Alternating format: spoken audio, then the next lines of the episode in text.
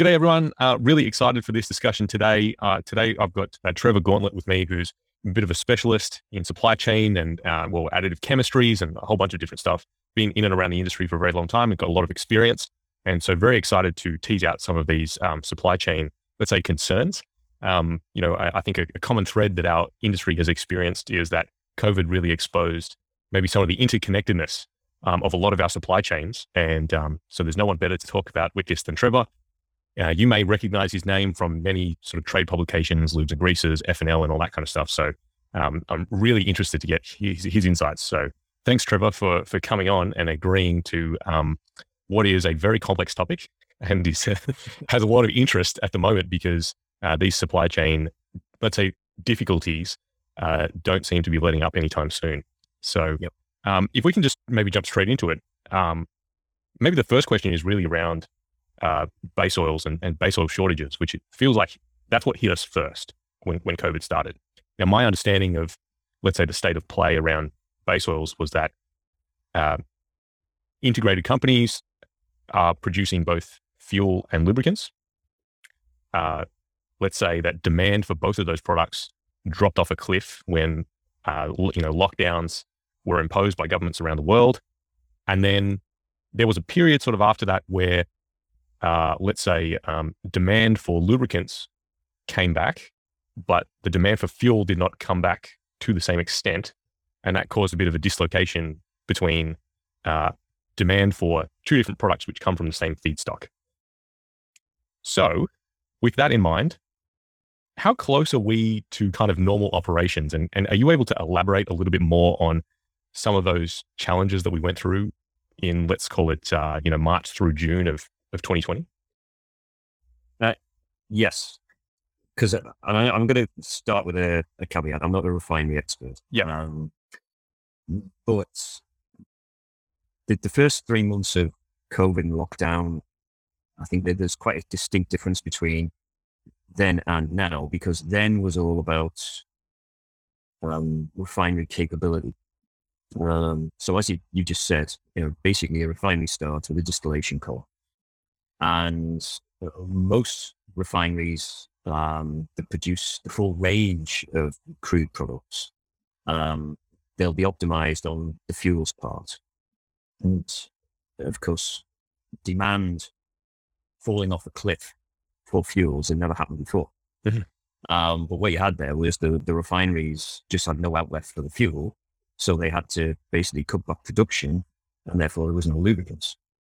And um, if there's no demand for lubes and bitumen and the other things off the bottom of the column, then of course they can put them through a cracker and create more fuel. Um, but that couldn't happen last year.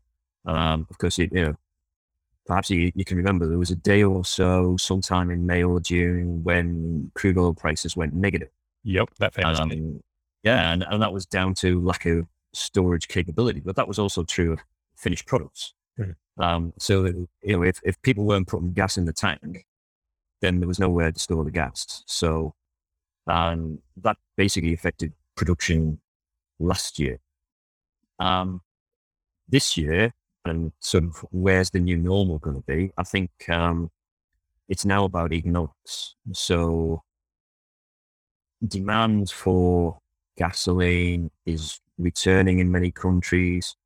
Demand for diesel didn't really drop that much because even though countries locked down, they still realized that goods had to be shipped from A to B to C, even if it was just personal protective equipment.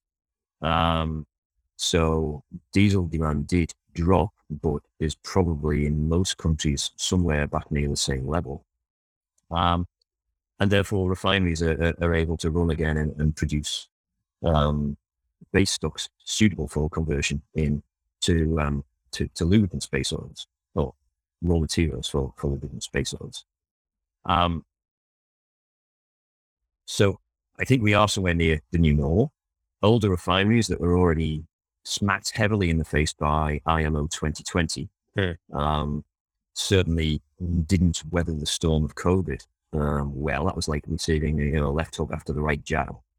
Um, and so you know, one or two of the older refineries um, in Europe in particular that were already being touted throughout 2018, 2019 as being vulnerable to the effect of IMO 2020 um, and and therefore would lose their capability to produce Group One base oils. They they've closed down.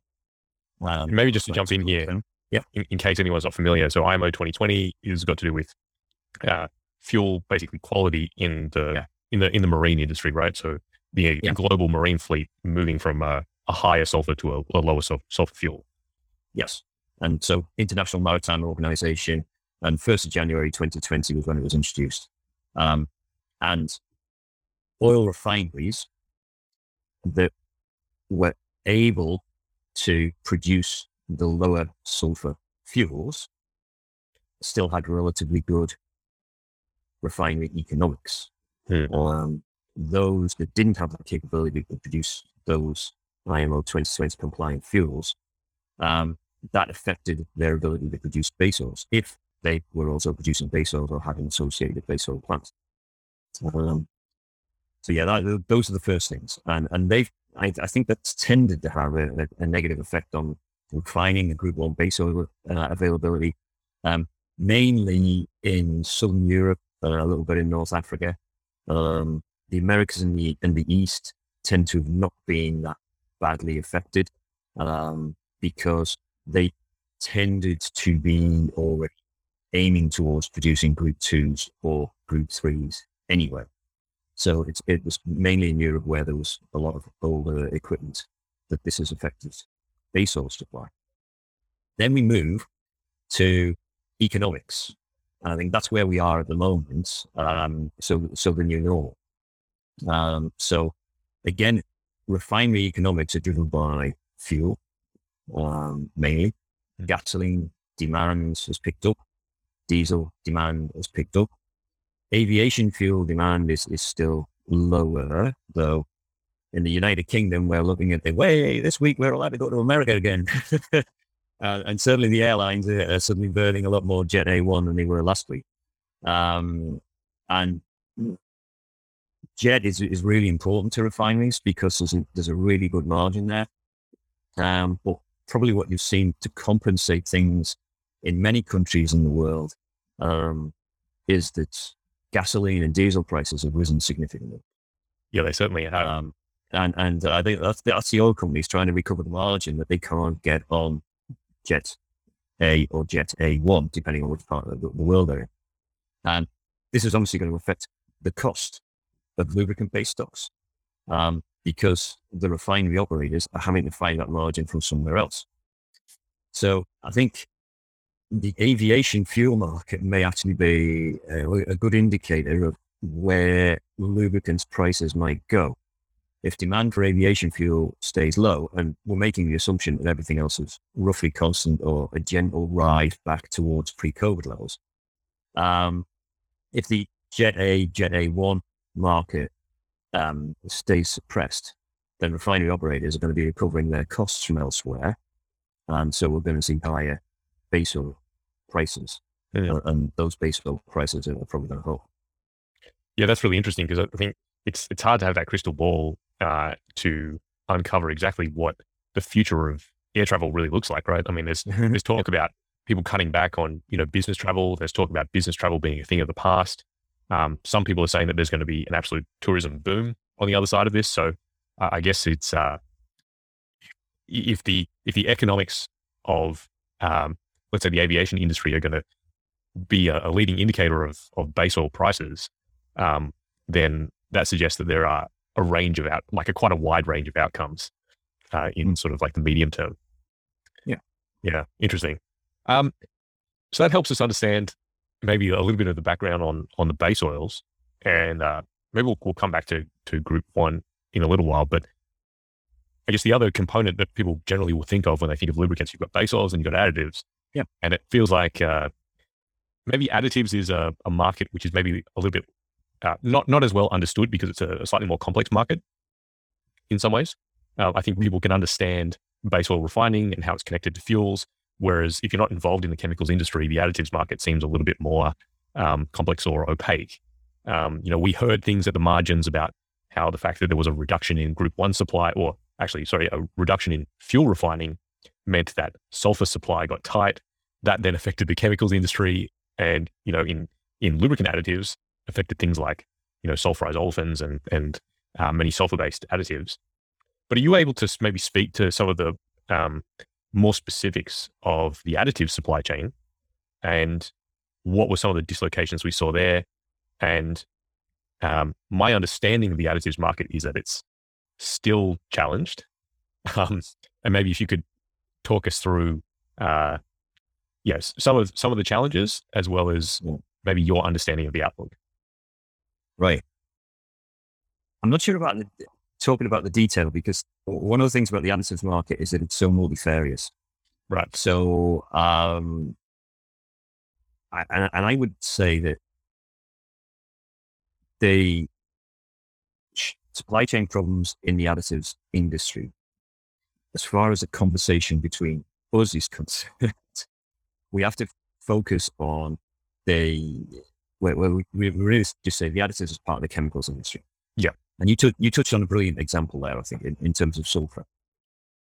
Way, way, way down the supply chain for, let's say, a passenger car motor oil additive package that's been supplied by one of the package companies to um, uh, a, a, a, small, uh, as the Americans call them, mom and pop um, type lubricants manufacturers, has been affected by the lack of availability of sulfur because refineries have, have shut down essentially. Okay. And those kind of things, they are going to be specific to a particular additive or a particular additive type. So I'd rather say this is just an example. Mm. It's something that I've, I've done in, in, in the past in my consulting work. This is an example of the kind of things that everybody has to look at their own supply chain. So if you look at the multidimensionality of the issues that the chemical industry faced and the additives industry is just a small part of that. First of all, you've got COVID shutdowns at every single point in your supply chain. Mm-hmm. And when you start looking back at it, you may have um, palm oil coming from Malaysia or Thailand. You've got metals coming from, let's say, lithium coming from Chile or China, um, for, if you're going to be making greases. Um, you've got your, so, so your other metals are coming from um, countries in Africa, for example. Um, you've got lockdowns in many of those countries. You've got lockdowns in the processing, which may not be in the same country. You've got lockdowns and shutdowns in the actual um, the chemical companies. Now, say we've moved from the developing world into the developed world. Um, so these these all of these shutdowns at various points in the supply chain affects availability. Um, you've got therefore shortages of key ingredients, and in an additive package, to go back to the one that's going to the mom and pop blender in, in somewhere in, in, in the United States, for example, um, that may have 20 to 30 different supply sources for the ultimate raw materials. All the way along the supply chain, you've got shortages of truck drivers or train drivers, or maybe there's a social distancing rule, um, or all the hygiene rules that are preventing efficient transport.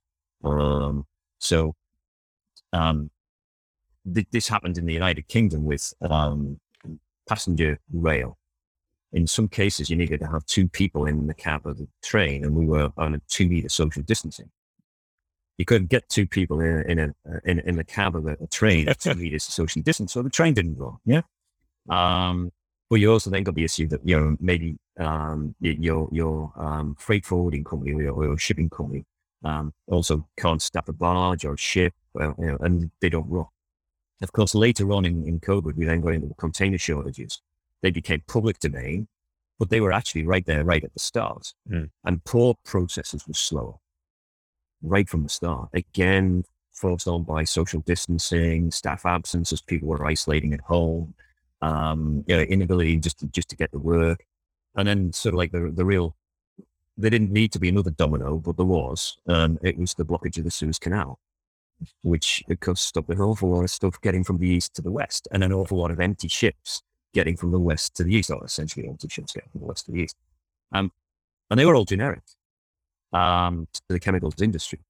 And so it's difficult then to talk about specifics because um, uh, a detergent from one manufacturer has a completely different supply chain from another one.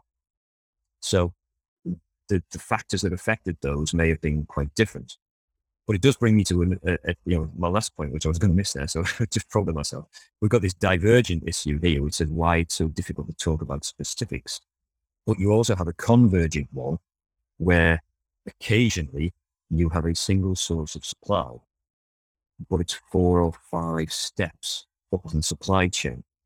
Um, and I would suspect that that happens somewhere. I'm not aware of it within the lubricants industry.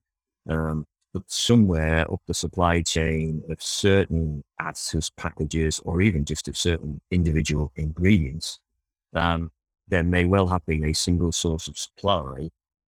And so some companies are thinking, oh, I'm okay. You know, I've got three people here selling, We want to sell me additive X. But actually, none of those three people can get additive X because even though they sell it under three different brand names, it's actually got some raw material a couple of steps further up the supply chain, which is unique and it's unavailable. Right, right. Yeah, that's so. Uh, does that help in, in describing the web? It the, does. The, it does. Yeah. It's it's so complex, and uh, yeah, and, and that's why I was saying that I think that the the additive markets, you know, to an outsider, seem a lot more opaque than the base oil market does. The base oil market mm. seems a little bit more straightforward to understand.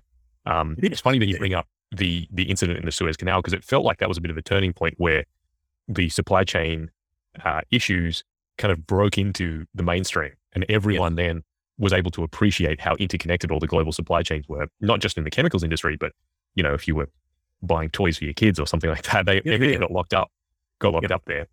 Maybe just to um, uh, ask one further point on that though is that mm-hmm. um, it, my understanding of you know talking with various people in the industry is that additives seem to still be challenged in the current environment. Is that is that be, do you, or, or if you don't know, do you suspect that that is because of some of these third or fourth order effects that you were talking about, where there might be a, you know, a single source supplier into many additive companies or many additive components? Or is it a little bit more like, let's say, the semiconductor industry with cars, where they're still playing catch up from, you know, supply uh, constraints that occurred, you know, maybe 12 months ago? Um, that's a good point and a good prompt.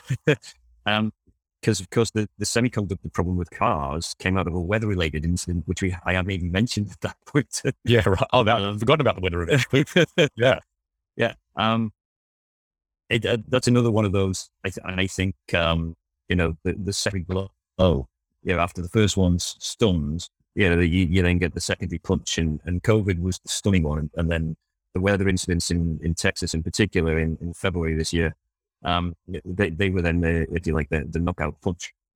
Um, and yeah, it, it, the, that was another major disruption. Um, so you, you, had an awful lot of um, Gulf Coast refining capacity affected by those power outages in, in the extreme cold weather that Texas saw in, in January and February. Um, and of course, they're, they're such a, an important source of, of raw materials um, for the chemicals industry in general and, and to certainly the, the North American based additives supplies. Um, so another supply chain disruption then leaves them with unbalanced inventories.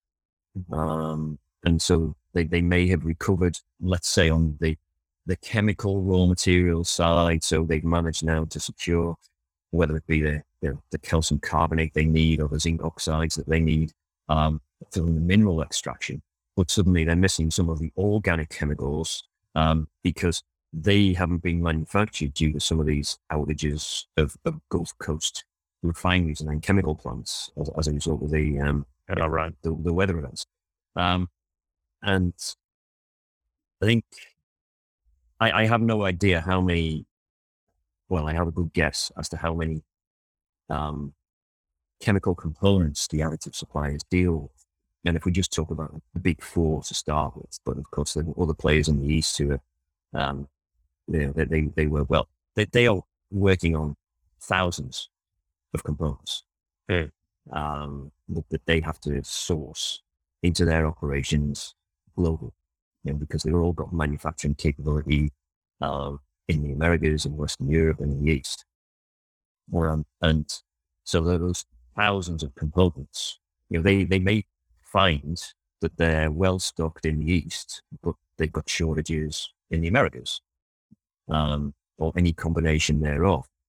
And then they've got the issue that they can't get their backup supply from point A to point B. A Um, couple of times in the last couple of weeks, I've seen images of um, the Pacific Ocean outside the port of Los Angeles, for example, um, and ships just can't get in and out. Yeah, I've seen. I think the ships stranded off the coast as far as you can see, right? Yeah, yeah, yeah, yeah. And and I, so here we are, you know, many, many, many months beyond that Suez Canal shipping crisis and where, where the Suez Canal was blocked. And we're still seeing that. And, and apparently it's, it's true Shanghai, Shanghai, it's true to a certain extent in Singapore. It's true in Europe. Um, you know, there's a major issue that, that Christmas, and we get back to kids' toys. Yeah. Yeah. You know, Christmas is going to be banned because, uh, in, in, in the UK, because, um, the major deep sea port in the UK, Felixstowe, um, became crammed up and ships started to divert to Rotterdam. And then, no, Rotterdam is only, I don't know, it's about 100 miles across one bit of sea. Yeah. Um, but then the question was, well, how the heck are they going to get the short sea shipping of those intercontinental containers? Are going to get them back into the UK and get them back into the um, into the supply chain? And we're only talking about here a small island with 70 million people on it, you know, compared to 7 billion in the world. Yeah. Um, so the, these are really, really big issues, and it only takes one ship to be diverted for some material to stay out of the supply chain for weeks, if not months, yeah. or they can find an alternative way of getting it to its uh, intended destination.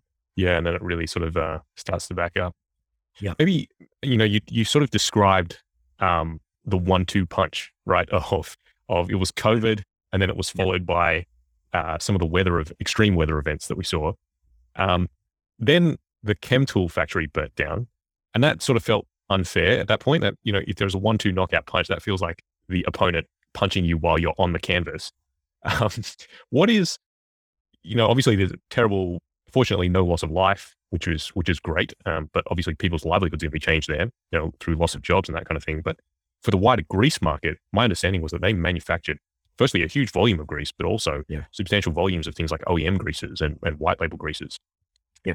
Um, that's now sort of spreading throughout the market as well. So how how does that production capacity get addressed by the rest of the market?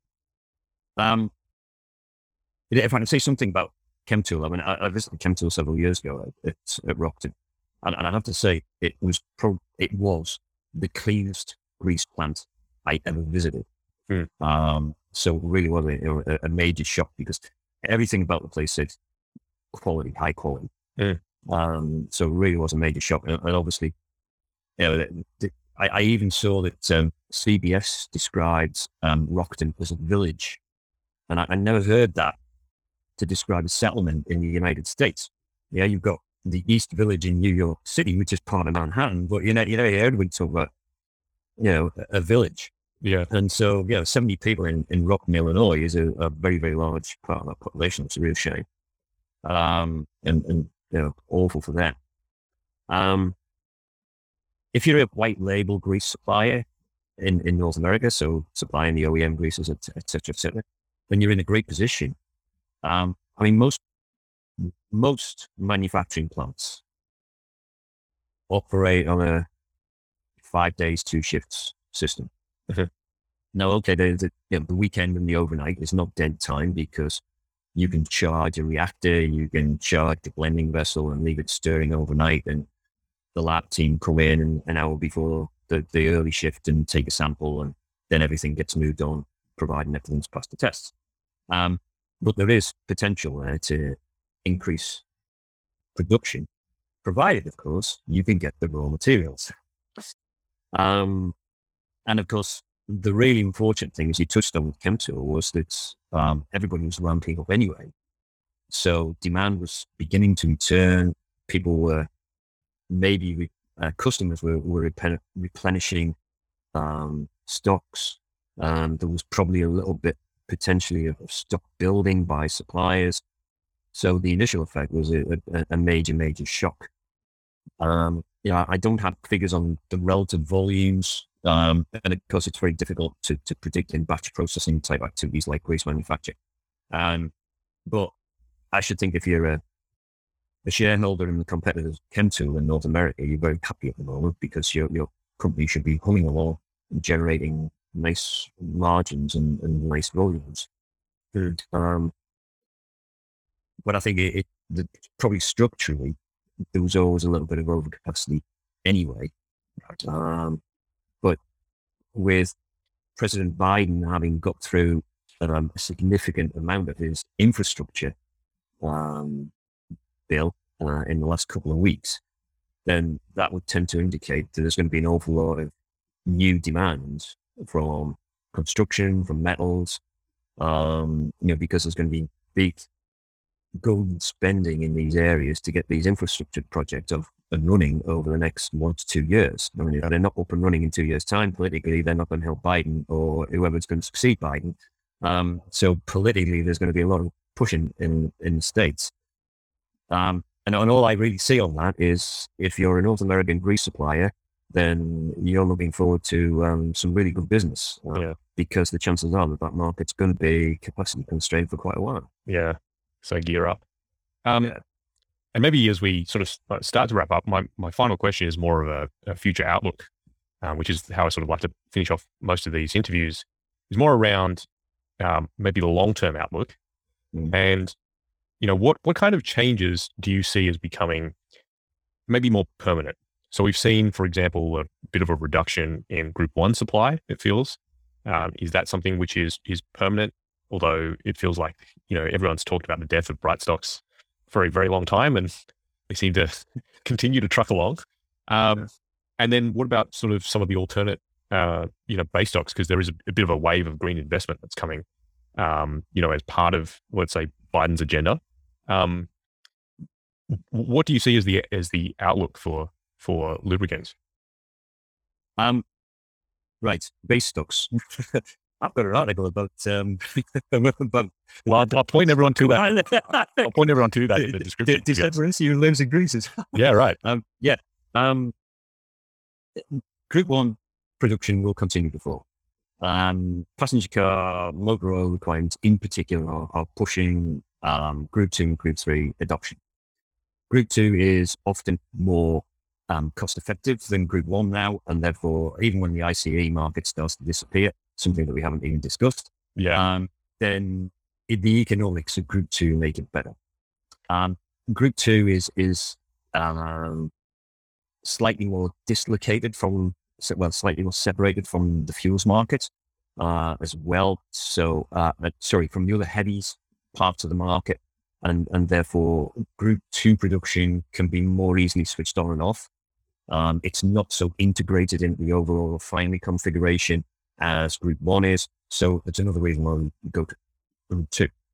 Um, greener things, though, I think are, are really where it's, it's going to happen because, again, COP26 may not have done everything that the environmental um, lobby wanted, but there's a definite move away from fossil derived products. And sustainable aviation fuel, which I sort of got interested in three or four or five years ago, is now becoming reality. And some of these domestic waste to fuel or um, agricultural waste to fuel type activities, they can be turned, I think, in the longer term towards larger molecules. Mm. So at the moment, you're, you're making sort of eight carbons long octane for gasoline or 15 carbons long cetane for diesel for a lubricant based stuff, you want 30 carbons. So it's only twice as big as a diesel molecule. Yeah. Um, and so these things could come from that point of view. And so the likes of Novvi, um, you know, that, that's you know, going to be marketed by Chevron in, in uh, at least in the Americas. That's one of those things. It's the first thing there. And of course, the key thing about that is it's not a molecule. It's not something like an estolide, which is a, a, a type of ester and therefore priced as an ester then it's a big stock. And I think you probably see quite a bit of that waste to X type of activity, whether it's municipal solid waste, which is where the, some of the sustainable aviation fuels coming from, or whether it's segregated waste like plastics to such and such, rubber tires to such and such. Um, some of those will inevitably find their way into lubricant base stocks. Um, maybe just as blending components in the next decade, but maybe you know, probably in the longer term, a lot of our base, our virgin base stocks hmm. will come from that. And of course, the, the circularity element, again, if, you, if we're going to talk about COP26, then um, re-refined base oils are now of excellent quality. I've been in the business long enough where, you know, and somebody came to us, you know, with, with re-refined base oils. Oh my God, you know, the, the, the oxidative, um, you know, susceptibility of these materials is off the scale. You know, we, we can't additivate these things enough to put them back into an industrial application. Um, to the point now that some of them are group three quality. Mm. Um, so that's, that's 20 years of development. Um, obviously a lot of that development is being supported by legislative and government intervention, financial incentives on companies, but we're getting to the point where they are now um, edging towards financial viability without any subsidy. And the issue then becomes, well, are we going to be able to re-refine vegetable oil derived products? So those things that have come down a green route anyway, mm. um, alongside mineral oil refined products. And then, and then the whole industry's got this thing. We've got this circular economy, but it starts with fossil, it starts with crude oil. And we've got this green economy on the other side, which starts with vegetable oil, but we don't know how to re-refine this. So it's essentially single use. yeah, I hadn't um, thought about the dichotomy. Yeah, yeah. So yeah, those things, but, but because the vegetable derived stuff, if after use you can make it relatively clean and it's got relatively little environmental impact at end of use and disposal, then it actually gains some really good um, environmental credits. Mm. But if you're working with re-refined base oils, then you're reducing your environmental impact of used oil significantly by returning the process. Um, and I think the carbon footprint of re-refining is less than refining from fossil uh, from crude oil. And therefore, the big issue around refining becomes something that's not that technical from the point of view of chemistry or anything like that. It becomes simply the, the whole thing about segregation and collection. And uh, that, that then becomes the, the, the big issue. Can the oil industry persuade its customers to segregate waste and turn that into a product that can then be put into that circular cycle so that we start properly re-refining a lot of the products that we use in the industry globally. Mm. It'd be interesting to see how that, that happens. It, it mm. may end up being a wider behavior change that goes well beyond our industry, right? As yeah. these circular economies start to get set up in, in not just our industry, but others as well, as that becomes the norm to, you know, segregate your waste, that might just get yeah. adopted by, um, by industrial customers and the like.